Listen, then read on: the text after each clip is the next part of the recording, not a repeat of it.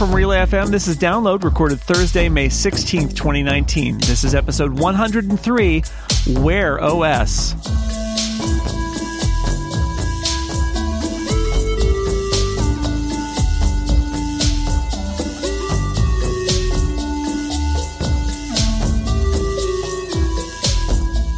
Welcome to Download, where we cover the most interesting technology stories of the week. I am Jason Snell, and I'm joined as always by Stephen Hackett. Hello, Stephen Hackett.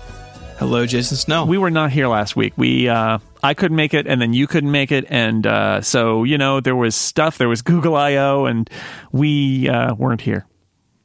But now we are. Now we are, and we're going to have Florence Ion come on later from All About Android and Material podcasts that are all about Android, like the name of the one says. And uh, and talk about Google I/O a little bit, talk about the Pixel 3a and uh, some other stuff announced at Google I/O. So uh, we're going to cover it sort of with the with a after th- having thought about it for a week, which is that's fine. I think that's fine. I think that'll, that'll totally work. fine. Yeah. Mm-hmm. All right, but before we do that, let's talk about other stuff that happened uh, in the news in the last week or so. I guess last week or two so, that we think is important, and I think we got to start by uh, going to the Supreme Court of uh, the United States, where something uh, surprising happened, which is an unusual collection of Supreme Court justices basically said that this antitrust trial about Apple's App Store practices should go ahead, which most people, I think, thought, and certainly Apple thought, was not going to happen. Um, and this is a this is a big deal because now Apple has to defend its App Store practices in court, and uh, it, it, may yet win, but this this does feel like uh, a pressure is being applied to Apple in terms of uh, all the rules that it set up um, ten years ago when it set up the App Store. Hmm it's interesting to think about the world in which the App Store was first introduced. You know, it was the first of its kind, at least at its scale.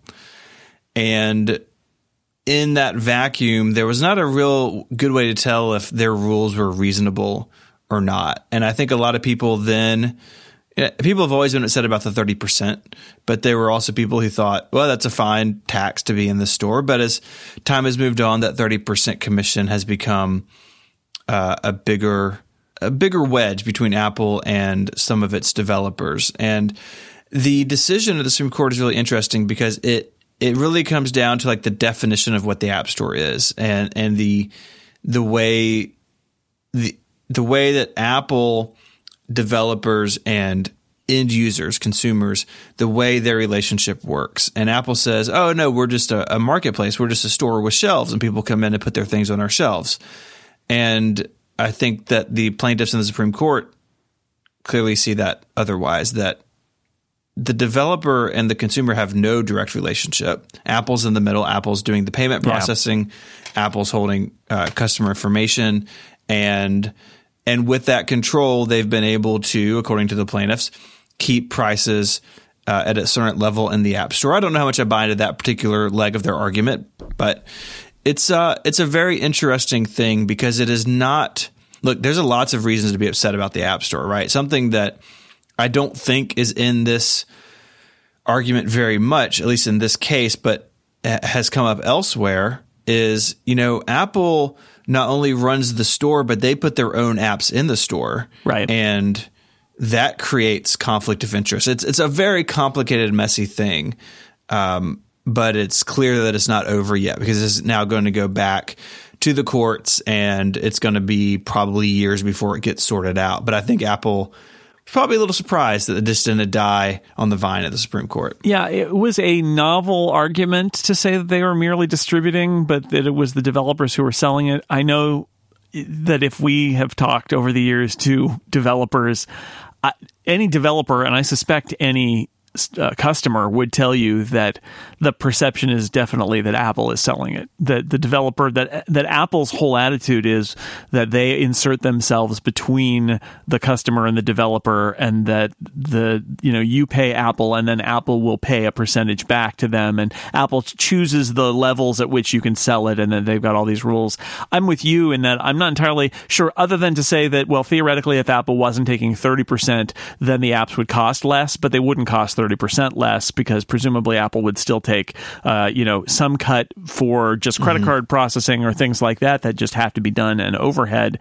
Um, and is is it really true that they would cut the prices, or would they just would these developers who are scraping oftentimes to make a living keep the prices at what they are? They just want to keep more of that money for themselves. I'm not sure. I believe that there's an anti uh, consumer argument here, but you know what? Sometimes that's not the issue, as Apple found out in its ebook case, where it was trying to basically uh, prevent a single company from dominating the ebook space, Amazon, and in doing so got fined massively because it was colluding with publishers. And you know, so the law is complicated. Um, this is not saying that Apple did anything wrong. It's just saying that Apple's argument that the law doesn't apply to it in this particular case got knocked down by an unusual. It's the liberal members of the Supreme Court plus Brett Kavanaugh who struck it down um, eh, or who sent it back to the courts to be to be uh, reconsidered and said that they are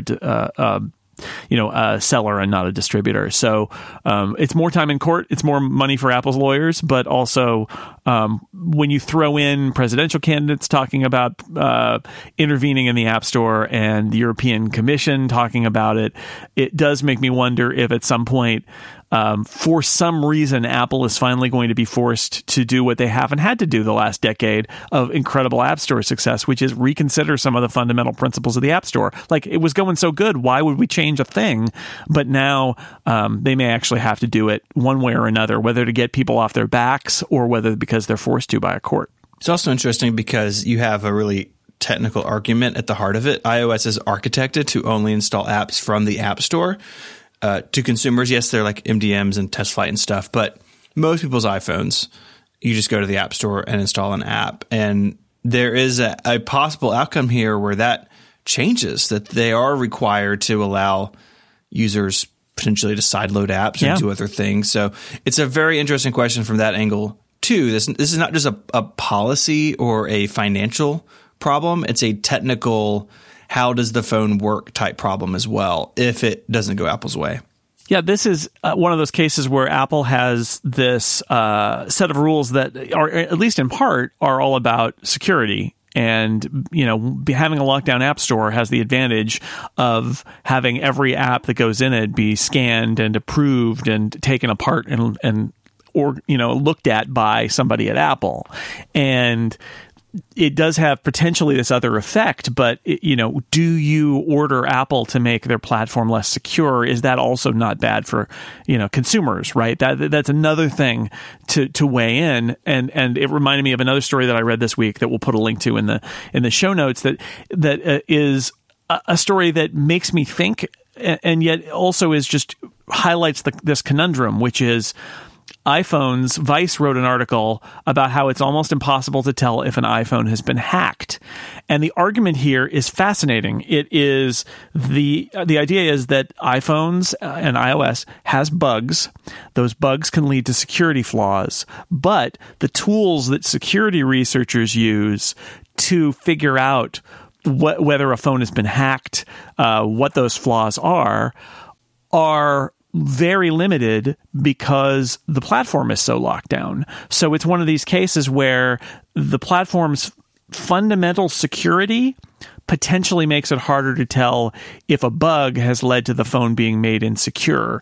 And it's fascinating because you read the story and you think, okay, security researcher. It's very clear that what they're saying is we need better access. We need Apple to give us better access than this. This is Apple's fault for not letting us do our research on these phones. But I'm sitting there thinking, well, of course you would say that. You want better tools, but by giving you better access, you're also giving the bad people better access and unlocking some of the platform, which makes it less secure. So you end up in this weird catch 22 where you've got uh, a, a, lockdown platform that still might have insecurities in it, but nobody can tell. And the people who can tell, the people who figure it out, they're so valuable that they keep them to themselves. They sell them to uh, governments or to bad people of various kinds. It's a uh, I don't know if you if you you read the article, but I, I, thought it was fascinating because like I get the argument of the security researchers, and yet there's part of me who says, yeah, but you know, what do you want them to do about it? You want them to to open up the platform? That just makes it less secure. Your your job is to uh, analyze security, and yet you're asking for tools that would make it less secure in order to do your job. It's like I'm not sure what way out there is here, but it is a case of Apple's policies um, having an unexpected consequence.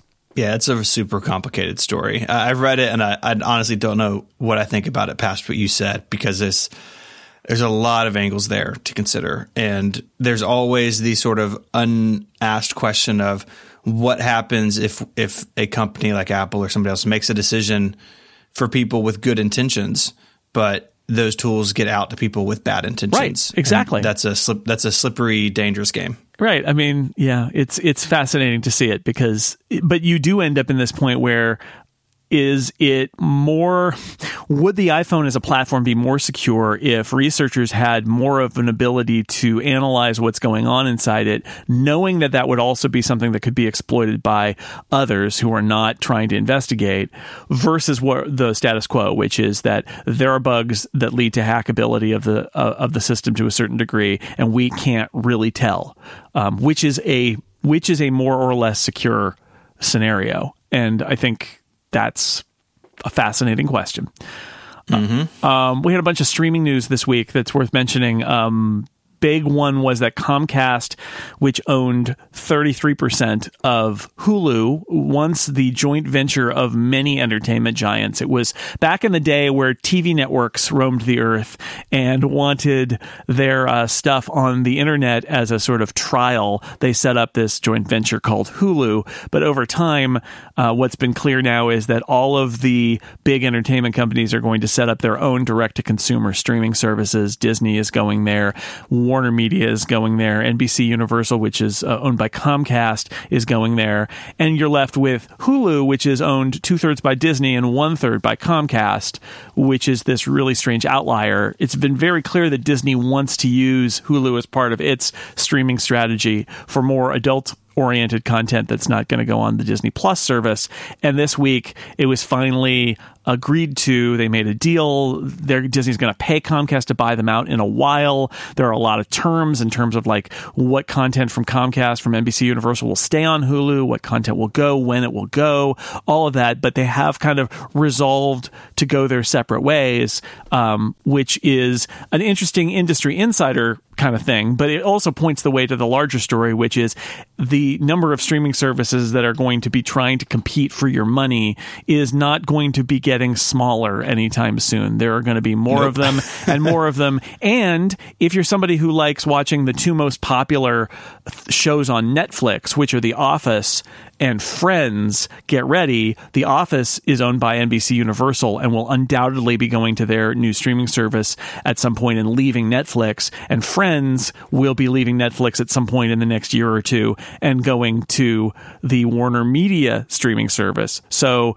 Netflix is, has been spending the last five years buying all of this original content in order to wait for that day that was inevitable where all of the old TV shows that they made their name by get pulled off of their service. And it's gonna, it's getting close now. We're getting much closer to that that that day.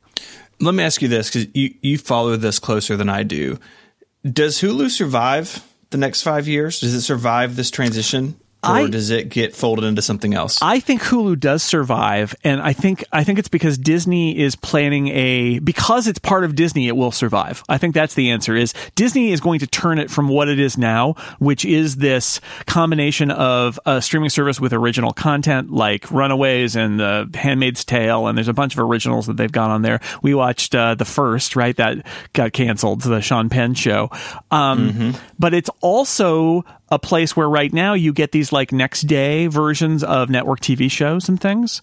That version of Hulu is going to kind of like transform into something that's more like a Netflix uh, or like uh, any other or, or like an Amazon Prime Video, where what it's going to have is content. So Disney owns all the old Fox cable uh, entertainment channels. So uh, FX, FXX. Uh, they also own ABC, and they own some other cable channels too, Freeform, and basically Disney Plus seems to be oriented for more kind of like wholesome family fare. Um, although I guess The Simpsons is going to be on there too. I don't know. Or is that going to be on Hulu? Anyway, the, the point is, I think Disney's going to differentiate those two services. They're going to have Disney Plus for this kind of content, and it's going to be more family friendly, and it's going to have the Marvel and the and and uh, and other franchises, Star Wars and things like that. And then Hulu will be like all the stuff from FX um, which is which is more adult oriented. Um, I think some Marvel stuff because Hulu is doing Marvel originals as well, but they'll probably be uh, uh, aged up a little bit. They'll be more like what we saw on Netflix, where it's maybe maybe R rated kind of content goes on Hulu versus the stuff that goes on Disney Plus is more PG thirteen at most. Um, so in the long run, I think it's just part of a multiple. They'll get bundled together, but it's like multiple streaming services. They also have ESPN as part of the mix for Disney. I think they're gonna. I think they're they're gonna sell those individually and as a bundle, and uh, and I, I think that's good because they bought all of this content that doesn't work with the Disney brand, and they need someplace else to put it. And I think Hulu is going to become that. I would imagine it'll become the outlet for all of ABC's shows. Like if you're uh, like CBS All Access. If you subscribe to that, you don't have to have cable and you'll get all of CBS's shows. You just get them because CBS owns them. I, I would imagine that that will happen um, even more so than it does today with ABC and Hulu, where all the ABC catalog content and live TV from ABC and all the current shows that are on the ABC network will also just park at Hulu. Um, just as the NBC shows will park at the NBC Universal streaming service, where you know whatever it ends up being when it launches later this year. So you're going to have to decide. This is the bigger point: is that Stephen, you will have to decide what how many of these things you really want because there are going to be lots of them, and they're each going to have their own uh, exclusive content. There's, I think, not going to be as much stuff that is sort of like available everywhere. And so right. everybody, uh, you, but not just you personally, they're not singling you out. Everybody's going to have to start picking and choosing a bit more about what kind of, uh, you know, do you want the service that has this show or do you want the service that has this show or do you buy both of them? But then there's this third service that you now don't, you know, can't have and it's got a different show on it. Mm-hmm. Disney is turning into just everything, right? I think I, I don't know if I share this on the show, but my eight year old daughter was we were I made a comment about something. Oh, like that's Disney, and then I walked her through everything that Disney owns. She's like, "How is that okay?" I'm like, that's a good question. Great question. Yeah, she's going to grow up to become a regulator. Yeah, it's uh, Disney is enormous, right? They're they're enormous, but they're they're trying to convert to be this direct to consumer brand. Bob Iger talks about it all the time, the CEO of Disney, and that's the um, that's their idea is instead of having to go through other people in order to reach their customers. Now you can just basically give Disney a credit card in exchange for their content. And I think they're positioned really well to be successful in the in this 21st century media environment. I think the real question is what about everything else? Like cuz cuz it seems unlikely although you know the cable bundle is very expensive right now, but it still feels unlikely to me that people are going to subscribe to six different streaming services, seven different streaming services and pay a bill that's the size of the cable bill today. But maybe they will. I don't know then they'll bundle it all together and it'll be cable again because in the mm-hmm. end as i've been saying for years now in the end they want your money they're doing this all because they're going to get their money TV shows aren't free they cost it's they're true. very expensive so all right well let's take a break and then we've got a little bit more plus Flo is coming to talk about Google I/O. Uh, but first, let me tell you about our first sponsor. This episode of Download is brought to you by Pingdom. Pingdom is brilliant. Why are they brilliant? Because they help keep your sites and the sites you love online.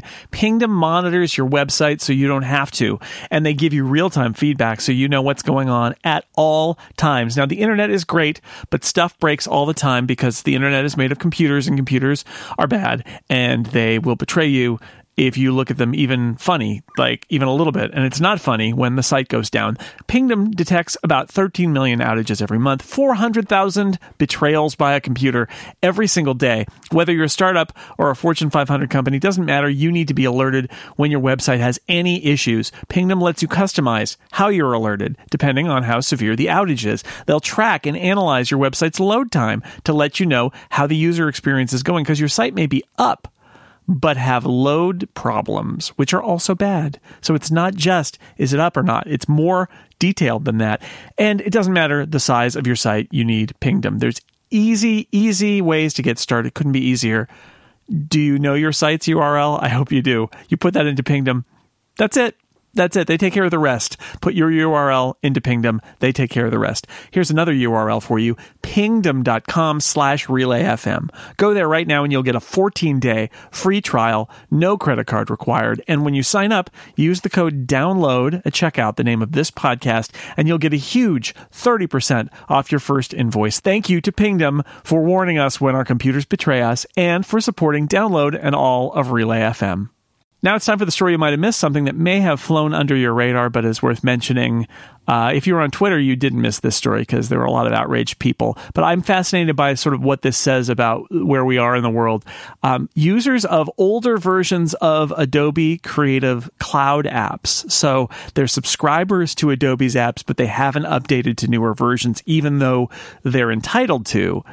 They were warned in the last week that they need to stop using those older versions because they could potentially face infringement ca- claims from third party companies due to ongoing litigation.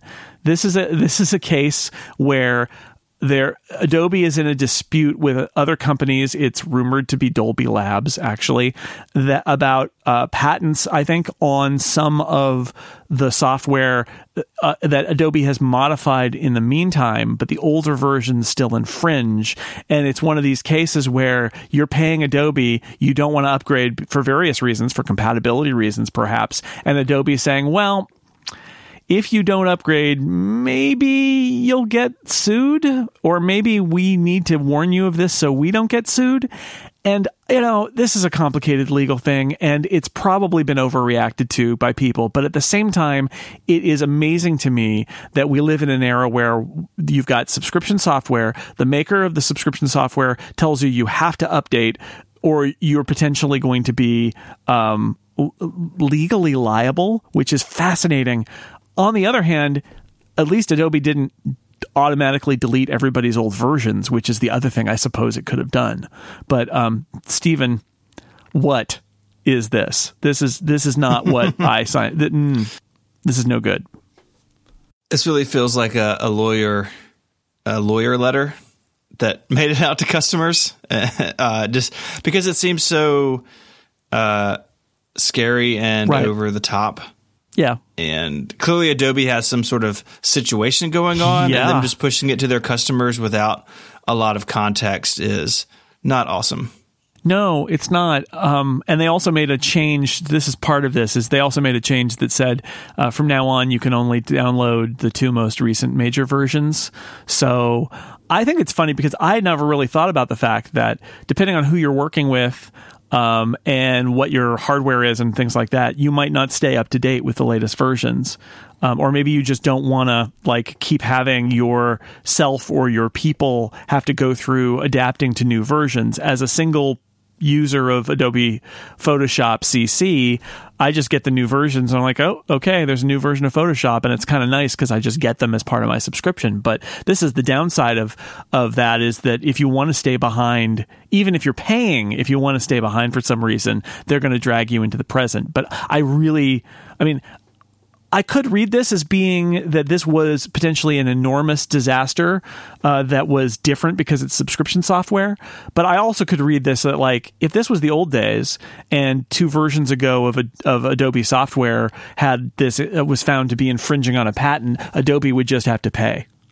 And now, instead of just having to pay, they have their lawyers send a message to all of their subscribers saying, quick, get off that version so we don't have to pay, or you might pay, which is right? I, I, just that's that's my immediate thought is that is that in the old days those products would have shipped and you know that would be it would be a done deal. But now it's in they're in this kind of interim state where people have them but they also could upgrade and I don't know. It's just like this is. I enjoy my software subscriptions, honestly, to Photoshop and to Microsoft 365 uh, because they're completely fuss free. I just pay and I get the apps and I never have to worry about it. But this is the downside of it is stuff like this uh, where uh, you you rely on this stuff and you want to just keep doing your job, and then you get an ugly reminder here that it's not really your software after all.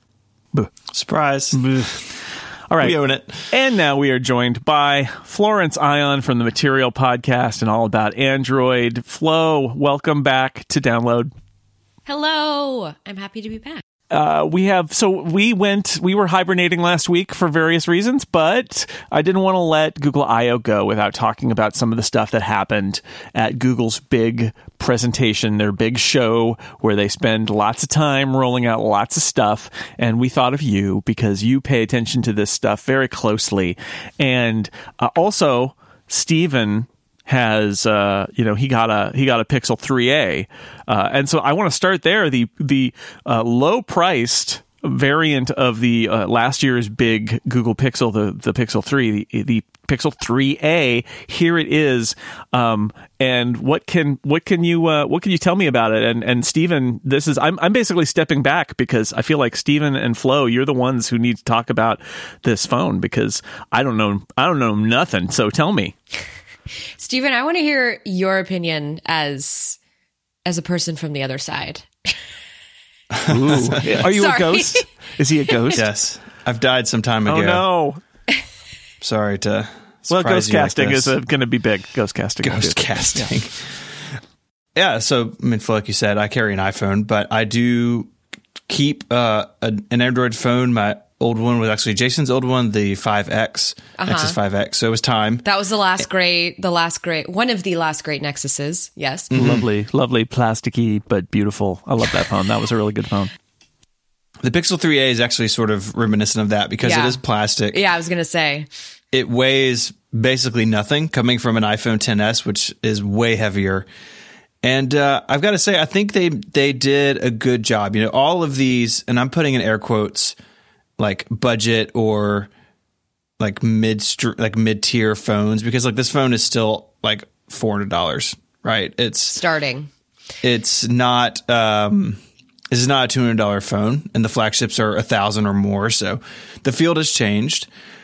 So when you look at these phones, is always the question always is where are the compromises? And so we mentioned one, the plastic body, but they did put a really nice display on it.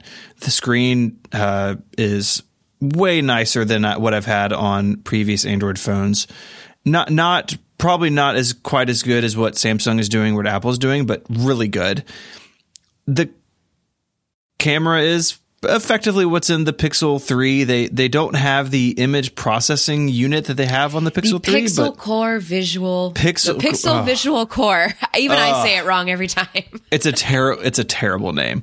Uh, it doesn't have that, but and I don't have a Pixel 3 to compare it against, but I've been really happy with the camera performance and the shots I'm getting out of it. I mean, the Pixel is legendary for its camera, and I think that this cheaper 3A steps into that reputation and, and holds its own. It can do it, but it's not apples to apples. It's uh, apples to oranges, if that makes sense. So they're both in the fruit class, but uh, there's that slight differentiation of taste. Um, just to push that metaphor forward. So I noticed that when I take photos, so just to I do have the Pixel 3 that is my daily driver. I noticed that when I take photos between the two that some of the features like they can do the feature like the, like the super zoom. It's there.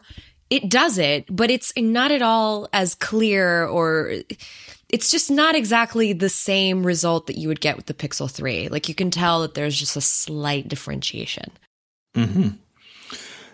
This is the first phone I've had with the night sight feature, and uh, I'm curious, in, in light of what you just said, how does night sight compare on the A to the regular three in It's- your experience? It's still pretty good. It's just I haven't like tested it in the dead of night yet, um, but I've been testing it around the house, like just very in very dark areas. And I like to shoot my cat because she moves around a lot, and that's like a good way to kind of test how this feature will capture the scene.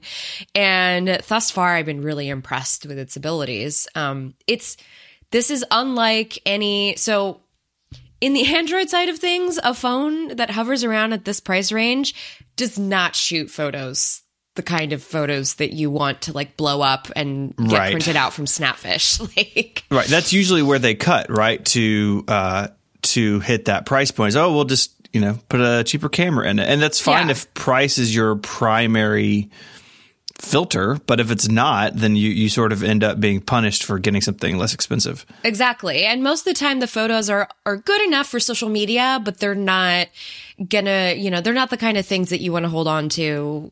Or maybe you do. I, I, I mean, a picture is worth a thousand words, no matter how many megapixels it is. But in this particular case, I like the idea that you can get a mid range phone and get this kind of camera performance out of it.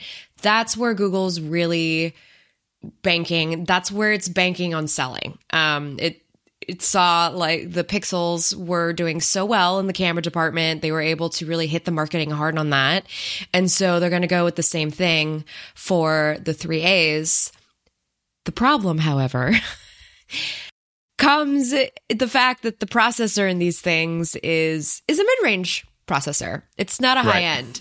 And you are I've already I started to see the disparities at startup like as I was doing the onboarding process. Yeah, the um, yeah. Go no, go ahead.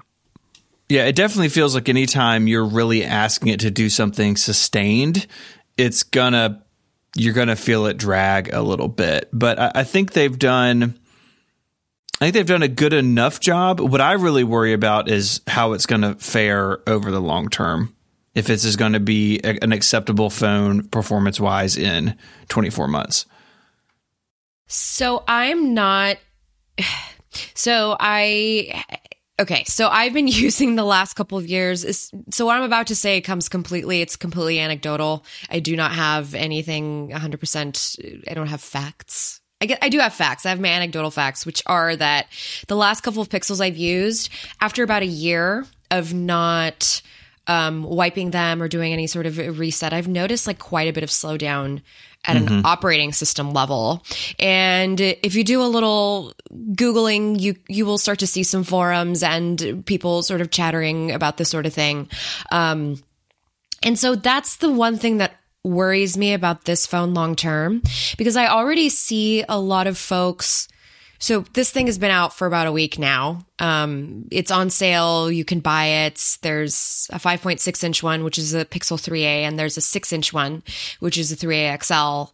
Um, both both have lovely displays. Both have lovely chassis, as we had said, even though they're plasticky, and pretty good specs on the inside, including big batteries.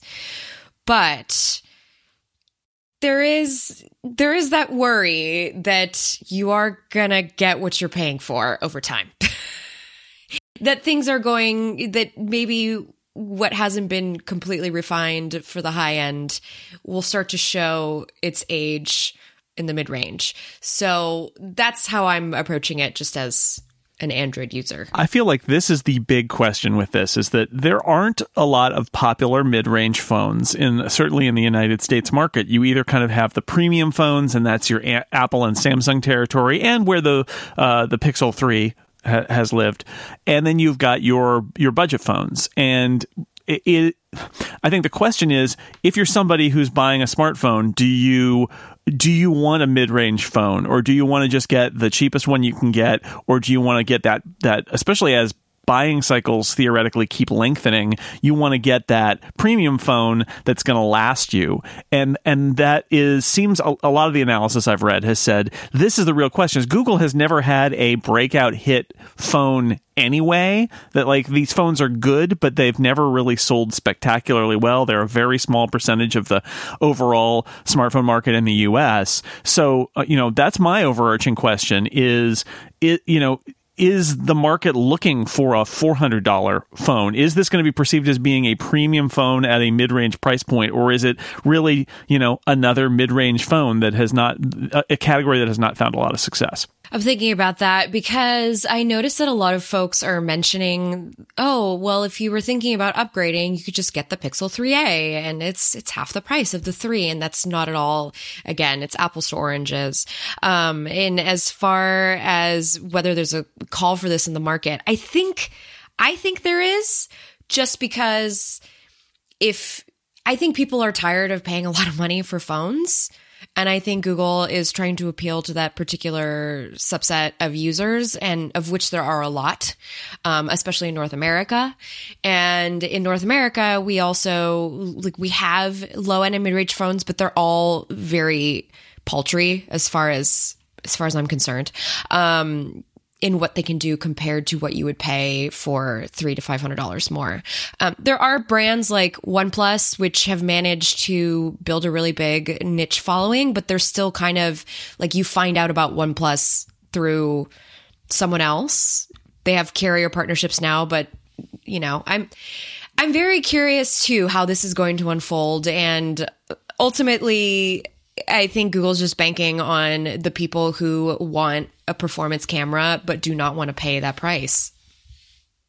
Yeah, I just uh, it's interesting because I think it's a really interesting phone, but at the same time, the moment in the in the heat of the moment when this product gets introduced, everybody's like, "Whoa, watch out, Samsung and Apple!" Now there's a phone that's only four hundred dollars, and that's going to really hurt Samsung and Apple. And I look at this and go, "Is it? Is it really going to hurt Samsung yeah, and Apple?" That- that is one of the ads, right? One of the Google ads is like Phone X, which we all know what Phone X is, uh, is this much money, and the Pixel 3a is this much money, which is fine. You can say that.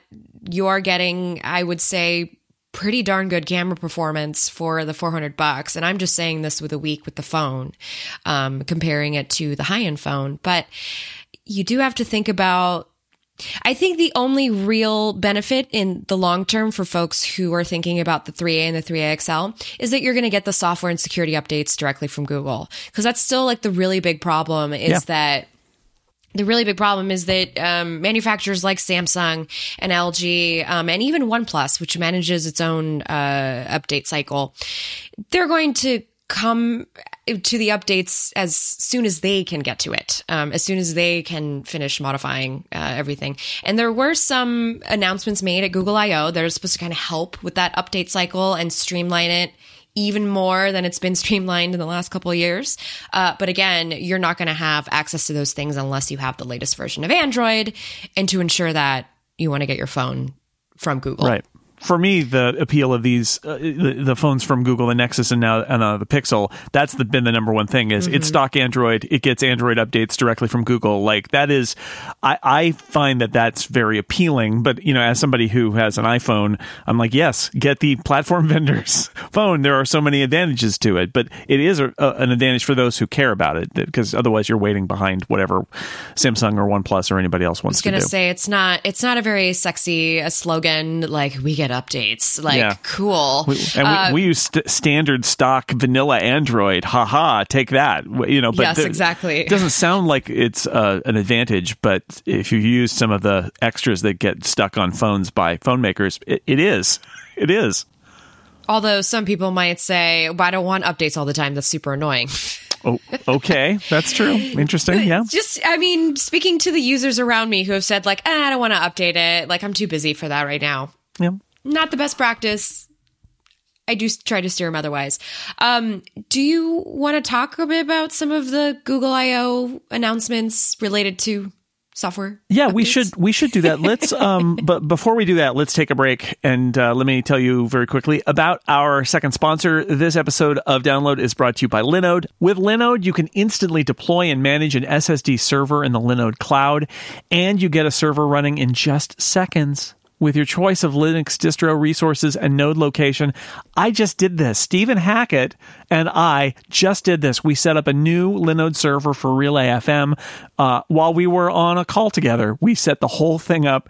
It did not take very long. You pick your distro, you pick where you want it, and then we did some uh, use their excellent documentation actually to make sure it was up to date, to install the software we wanted, and to get the thing up and running. It was amazing. We had a whole internet server that we built on a phone call in minutes basically there are hundreds and of thousands of satisfied Linode customers, all taken care of by a great 24 7 support team. So if you have problems, you can email them, you can call them, you can chat on IRC, or if you want, you can use those super helpful guides and support documentation like Stephen and I did, because we are not experts at setting up Unix servers in the cloud, but we were able to uh, use the documentation provided by Linode to get what we wanted done. It was pretty great. Their new management panel is now in beta. Go to cloud.linode.com to check that out. It's a whole single page application built using React.js, backed by their public API, and it's even open source. Plus, there's two factor authentication.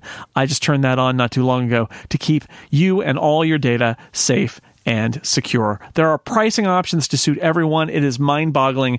You can get a server in the Linode cloud, one gig of RAM, $5 a month. $5 a month for a very capable cloud server. And they also have high memory plans starting with 16 gigs of RAM. And here's a great offer. As a listener to download, you can go to linode.com slash downloadfm and use the promo code downloadfm2019 and you'll get $20 toward any Linode plan. Do the math. That's four free months of that one gig of RAM server pretty amazing. And there's a seven day money back guarantee, so you really have nothing to lose. Get started today with Linode.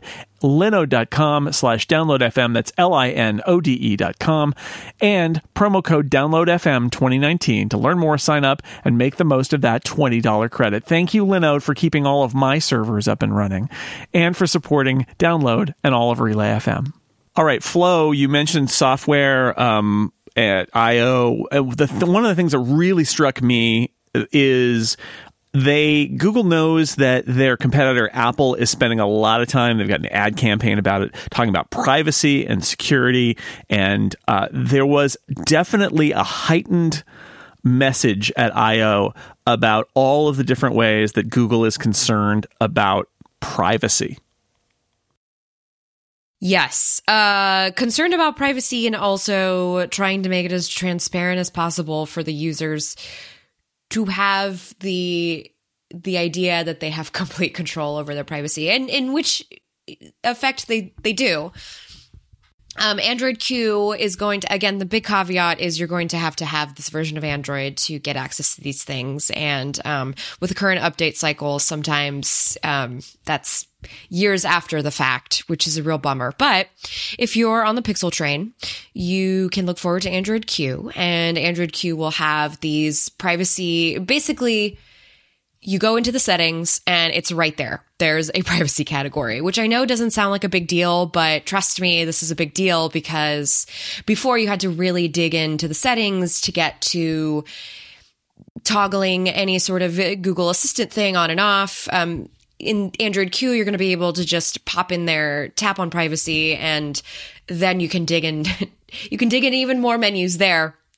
So that's why I kind of said the illusion of transparency because yeah, it's all there, but I'm just imagining someone like my mom trying to deal with this and feeling completely overwhelmed and not really understanding. I can understand it pretty darn well because I have been in this field and I I genuinely am a fan of these things, but again, there's a lot of refinement that needs to happen. At the same time, it's nice that Google's thinking about things. So at the keynote, they did talk a lot about privacy. They they addressed some of the things that we've been talking about in the media, um, in tech circles. They addressed uh, bias in machine learning. They kind of addressed all these little things in the keynote to just say like we are paying attention to what it is that you're saying which is appreciated. Um, along with some of the just privacy. I mean, yes. There's a lot. I just got overwhelmed thinking about like all of the new features that are coming because, and that's how I'm kind of feeling that it's going to affect users. So the, the the overwhelmingness that's definitely a, a yeah. piece of criticism that I heard is yeah, that yeah. is that there were there were a couple you know the people on Twitter who follow this who are not you know they're they're definitely not uh, trying to take Google down a notch as part of their job. They're they're they're trying to look at this objectively and they're like you know it's great, but at the same time, it's sort of like we care about your privacy, and that's why we've scattered sixty different features across all of you know settings in various apps and places. Where it's like it's great, but a lot of this is off by default and hard to find and scattered everywhere. And it's one of those things where I'm not sure what Google could do better right now because they they, you know they, they are dealing with an existing system that has been built around their existing business model and now they're trying to kind of find a way to navigate where they can give people that control. But it's certainly uh, a complicated scenario at least right now. It's it seems really complicated It is and it isn't. I mean, you will be able to go in and select what permissions are allowed for each app. You've already kind of been able to do that, but now it's just going to be more robust and more obvious. So it'll literally be a toggle, which is great. But again, we talk about all these features and I'm going to probably have to write a giant how to to teach people how to use these things because it's not, I don't think it's immediately obvious to people that these are things that they should be paying attention to. And I think it's great that they're available.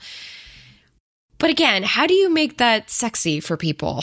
How do you make it easy for people to understand. We were excited about it being at Google I/O, watching it at the keynote, and thinking like, "Wow, this is going to be really great for us, existing users who kind of already know our way around." But I still keep thinking about how this is going to integrate with other versions of Android on other manufacturers' phones. So, like the Galaxy phones, what are those going to be like? They are, you know, Samsung has its own Knox thing that it puts forth to like protect you. Right. and you know it's it's a whole nother advertising shebang there. So it all sounds it, google io is google. It's what google's trying to do. But then when you kind of penetrate outside of that bubble and remember that there's all these other variables that come into play and that there are just people walking into the carrier store trying to buy a phone and i don't know that the first thing that's going to be said to them is that you're going to be able to go in and decide whether an app has access to your camera. Hmm. like that's not really going to be the, the selling point. Well, and is I mean, I think that I think the broader question is is is this something that Google is truly concerned about and thinks their users are concerned about, or is it more that Google wants to be able to, when confronted, say, "Well, yeah, but you can you can set all these Yeah. settings," and, and and and you know, so what? Where does their motivation, I guess, start, and where does it end? Is this more just sort of a defense mechanism to say, "Look, you can you can change these settings," or are they motivated to push? Uh, defaults toward more privacy, and that that is a challenge. I know that they are working this, the assistant now doing um, a bunch of processing on device, like On on device processing, yep, Yeah. they shrunk it down from two gigs to a mere kilobytes, which is just uh, an amazing technological feat. I was just impressed by that. Um, yeah, they're moving a lot of the stuff onto the device, a lot of the Google Lens features, which are the features integrated into the camera on the Pixel, um, that they use machine learning to kind of see what it is that you're looking at and help you expand from there, whether it's to translate uh, text or to maybe give you some more additional information on something. Um, I really, there's also a lot of helpful features coming into the fold. I don't want to jump there just yet, but I'm just mentioning it because um, the live caption features, for example, Right. are one of the things that they had. Um, as far as I know, as far as I remember, is one of the things that they had onboarded onto the phone to try and shrink down all of this possibility. And that in of itself is supposed to be kind of privacy minded because it means that you're not consistently connected to a cloud and processing this information that way. It's just being done based on what the machine already knows. But again, not so sexy when you tell Right. somebody about what's going on there. so let's shift gears and talk a little bit about another big thing that they announced which is after after this whole thing where Google bought Nest and then they kept Nest separate and then they said they were going to manage Nest and the rest of their home stuff together um, we got at IO this time the official announcement that Nest is now Google's home brand. So uh, in fact the what is it? The Google Home Hub is now the Google Nest Hub. And, and there's a new one of that. And uh, Nest's uh, existing stuff. They're dropping their whole uh, like works with Nest API. They're dumping all of that, and they're just going to go with works with Google Assistant.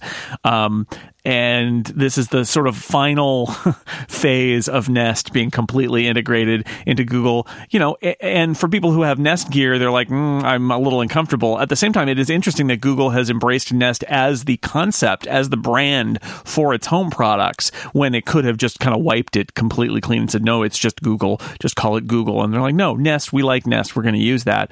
So, uh, you know, what's your what's your feeling about what uh, what Google has done with Nest? I so I actually don't I, I think we will notice the changes because of who we are, but I don't know that folks with the thermostat or the smoke alarms in their house are going to immediately notice these changes. Um, because I I don't know how many people know about Works with Nest besides the folks who were yeah. looking to do that home automation. I think it's basically if there's something that stops working is going to be how they notice. So that and that's mm-hmm. on that's on Google and Nest. Like I it was unclear from their announcement. Like I actually sent a tweet to the Nest support basically saying so does this mean that my Amazon Echo is going to stop working with my thermostat? And their response was basically it was equivocal, but it was basically, well, we're going to work with Amazon to try to get them before we shut down Works with Nest to get it set up so that it will work with our new thing. And that for me, that's the question is like, is there a strategy here to bring existing stuff over to their new APIs that they've got? Or is this more of a clamp down of like, nope, now it's going to be in our ecosystem and that's it? And, you know, their response to me was sort of like, well, we're going to try. And it remains to be seen because that, to me, that's the answer, right? Ultimately, is if I get a software update one day that basically says, hey, uh, your thermostat doesn't work with your assistant anymore because it's the wrong kind of assistant, that's not that's not so great. And if I never notice, then I don't care. So I'm not entirely sure about the migration, like how they're going to do that. Um, I am still still have queries out about that. Um, but I do know that what is that what these features are supposed to do is again going back to that privacy mindedness, like that idea of privacy, um, kind of the overarching theme of Google I/O. Like this is a part of that move because what this is going to break, quote unquote, is it's going to it's going to cease some of the live camera feeds, some of the actions uh, for the certain part of Nest devices that are that you can program through services like IFTTT.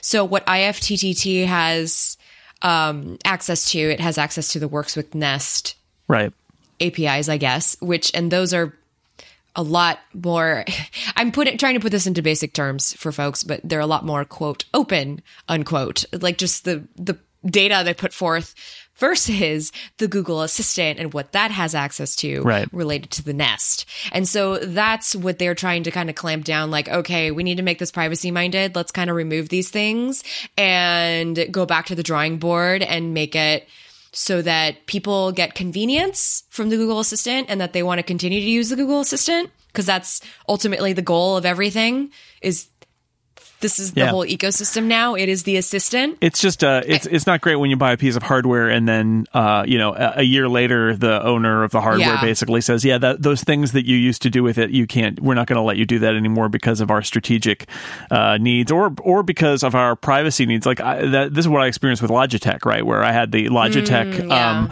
uh, remote control Harmony Hub mm-hmm. thing, and they were like, oh, we we shut off all of the local network access because it was a potential security flaw and everybody who had wired it to home automation said, You just broke everything that I use that for. Mm-hmm. And they were apologetic and they rolled out a, a fix. But I, I, I, get some of those vibes, and it's, it's hard, right? Because uh, uh, they want to move forward.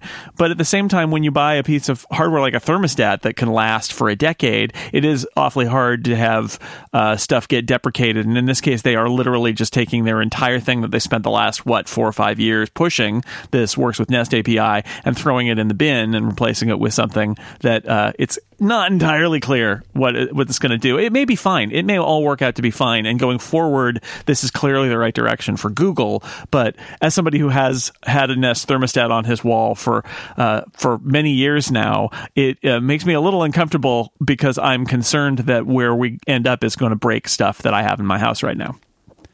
Based on what I know, just this is just uh, also anecdotal and complete conjecture, but I think you're going to be fine on the thermostat part because the assistant has access to that. So I can easily command the assistant to take care of the thermostat for me right now as is, just with the Nest account, the Nest login that I have. Um, I think that's going to be fine. I think the thing that is going to possibly break or quote, you know, quote unquote break or have problems is going to be more like the security cameras right. and the security system. Also, on that note, and just to like move on yeah. to the next hub, Nest Hub Max. So we talked about how those devices are now getting the Nest nomenclature. Well, guess what? They don't work exactly like Nest products. The only thing that's really unifying all these things is a name. And so, for instance, the Nest Hub Max doesn't have a Nest camera in it. Hmm. That is just a camera.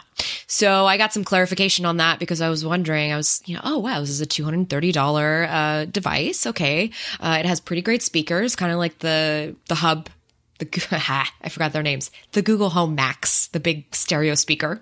Mm-hmm. Okay, has a bigger, the ten inch screen, so that okay, we kind of have a nice little kitchen TV.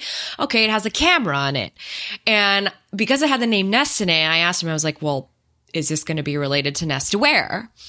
Um, and they said you were not going to have to pay to have the camera feed from this, and that it's actually going to use different facial recognition data than the one that you use with products like the Nest Hello doorbell cam, which has the Cam IQ abilities in it, which are the facial recognition um, technology. So these are just little examples of this kind of like weird fragmentation that isn't making sense to me because everything is sharing the Nest name, but it's not completely 100% unified. So that's why, yeah, this is very confusing. Like, what is going to happen with the Nest brand. Mm-hmm. I think it's being kept because Nest is the name that you see when you walk into Lowe's and Home Depot and Target. Those are the names that you immediately recognize with technology for your home. But I think they also want to propagate the the Google Assistant, and in order to do that, uh, got to tack on Google to the name too.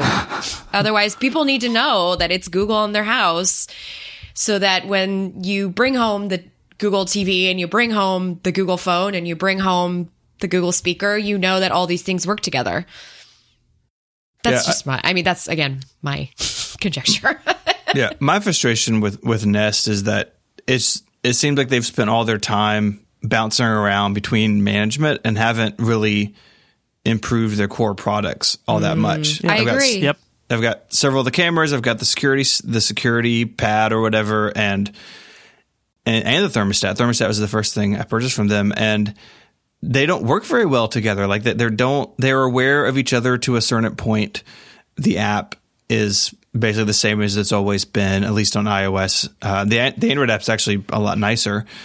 It it feels like for people who have invested in it, uh, I feel stuck with it a little bit. And I look at Ring and other companies doing like actually innovative things with their products, and I'm hopeful that after all of this drama that's been going on for years, the Nest can finally settle down and work on its core features and core products. But at this point, they've they've not proven that they can, and the work with Nest thing is like a blow against that in my mind. Like I understand the privacy angle, and actually today they said, "Oh, uh, we're going to give you a little more time. We're not, you know, we're just not going to accept any new things, but the old things will keep working after the deadline we gave." So clearly, they're feeling the pressure from people that you can't just pull the plug on a bunch of stuff.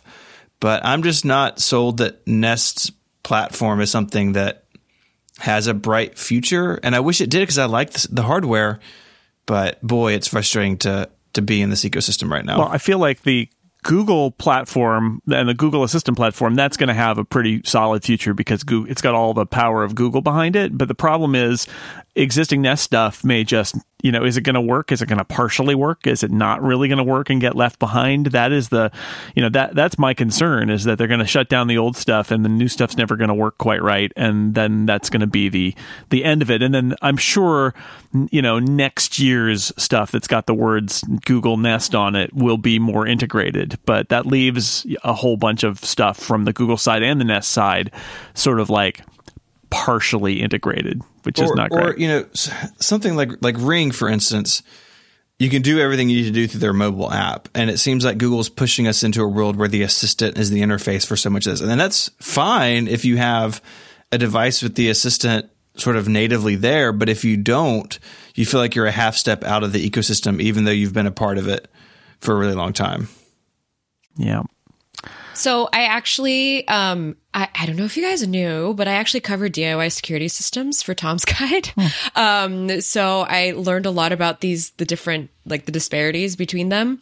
And Ring actually has been doing a lot more user friendly, like automation for folks if they want to like have an alarm go off when something happens.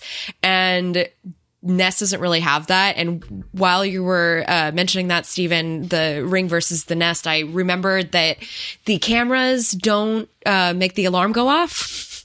I- Maybe I shouldn't be saying all this out loud, but it's it's in my review anyway. If you go read it, um, and that's not going to be possible at all. Like, there's just that's not going to be possible at all going forward with the Google Assistant as the back end. And so, and you're also uh, reminding me because I am always in this world and sometimes I do stay in this bubble that you don't have the assistant natively on an iPhone.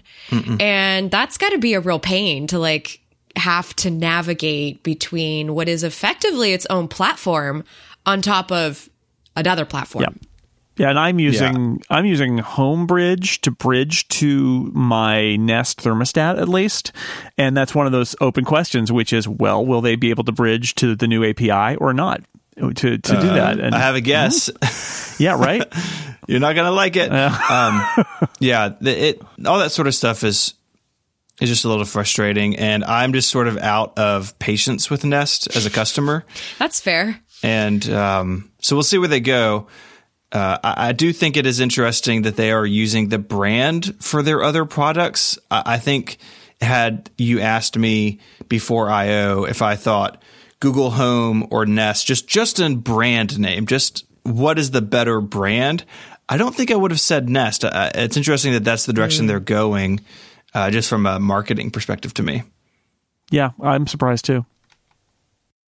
Yeah, I am too. Um, Flo, before we let you go, um, what I, I have a question for you, which is, what about uh, smartwatches and Wear OS? Um, where was that? Oh, You mean Wear where OS? was that? Where where? OS was where, that? where, at- where was Wear OS? Yeah. Where was Wear Yeah. OS? That's Um, what I'm I- saying. Some people were wearing them. Um, Okay. So, some of some people were wearing some of the new watches, but yeah, I was wearing a Samsung watch all week because it gets much better battery life than some of the Wear OS watches. Yeah, I don't I don't know where they were. That was really.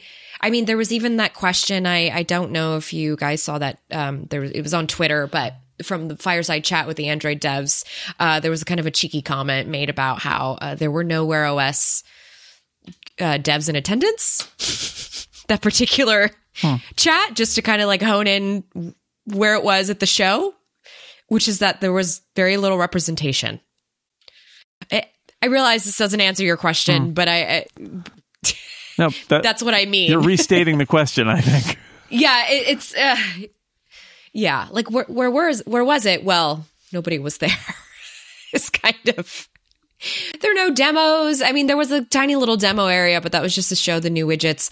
Uh, Wear OS is very much in the hands of uh, the fashion brands. I'm guessing that Google gave it to. Interesting. Uh, yeah, I don't know. All right. Sorry, I don't have a better answer. No, it's it's it's a it's an open question. I guess we'll leave it. yeah, that's that's what I meant by that. Like, I, I guess we'll leave it there. Where was it? Yeah. Hmm. Well, we don't know where. yeah. All right. Well, Flo, thank you so much for being on and talking to us about last week's Google I/O. I'm glad we we caught you this week in order to talk about it. So thank you for being here. Thank you guys, and uh, I'm s- yeah, I'm still processing some things. So Where where uh, where can people find the stuff that you do? Um, all over the web, uh, primarily florenceion.com. Uh, you can also find me on Instagram and on Twitter at Oh That Flo. Excellent, excellent. Thanks for being here. Thank you guys. Before we go, uh, time for the fuzz, fuzzy puppy update. We'll make you feel happier after being sad. Are you sad that Wear OS is not a, was not a Google I/O? Maybe maybe that's it. I'll cheer you up with this fuzzy puppy update. An escaped puppy that went missing has been found after surviving in the wild for more than a year. This is a pointer cross named Rio. He was 10 months old when he slipped away from uh, his owner on a uh, on out of his leash basically went on a walk near Cambridge in England in January of last year. He was sighted a little bit initially but then not spotted again until March of this year. He was Wow. caught this week. He is thought to have quote lived off rabbits Oh dear. at a former landfill site. Yes. So it's not a fuzzy rabbit story. Not a good story for rabbits. If you like rabbits, this is bad because this dog apparently was eating rabbits. But uh, but but Rio survived. Uh, people definitely saw him running around occasionally with a rabbit in his mouth, so that that's how he survived. But uh, a dog lover spotted him, uh, began to feed him little sausages and things. And then they finally uh, set up a trap with food and they got him. And uh, the sad part of this story is that his former owner adopted another dog in the meantime, and that dog is bad with other dogs. So uh, Rio Oh, no. will Rio will get a new home, but Rio has been checked out. He's doing okay, uh, and they gave him a bath, which is probably a really good idea. And It's uh, like the uh, Peter Pan story. You know, you come back and your your family has a new kid. Yeah. and So you gotta- love you anymore. you got to move on. You got to go to a I'm not sure this is a wholly fuzzy puppy story. No, I'm feeling mixed I- emotions. I think it's good because he was lost and now he's found and he doesn't have to go uh, eat rabbits anymore. that part is true. That's good. So I think that's I think that's good. It is a little a little bit of a bittersweet twist, but he's going to get a new home and it's going to be great. And and they were probably worried that he was um that he was uh, he was a goner, right? And instead he was just uh, out with the rabbits for a year plus. So welcome back home to Rio. And that brings us to the end of this edition of Download. Uh, but we will be back next week for more. This time for sure. Really, really, we will be back next week. Uh, but until then, Stephen Hackett, thank you so much for uh, joining me to talk about this week's headlines. You bet. And thanks again to Flo Ion, and thanks to everybody out there for listening. Until next week, we will keep watching the headlines so you don't have to. Goodbye, everybody.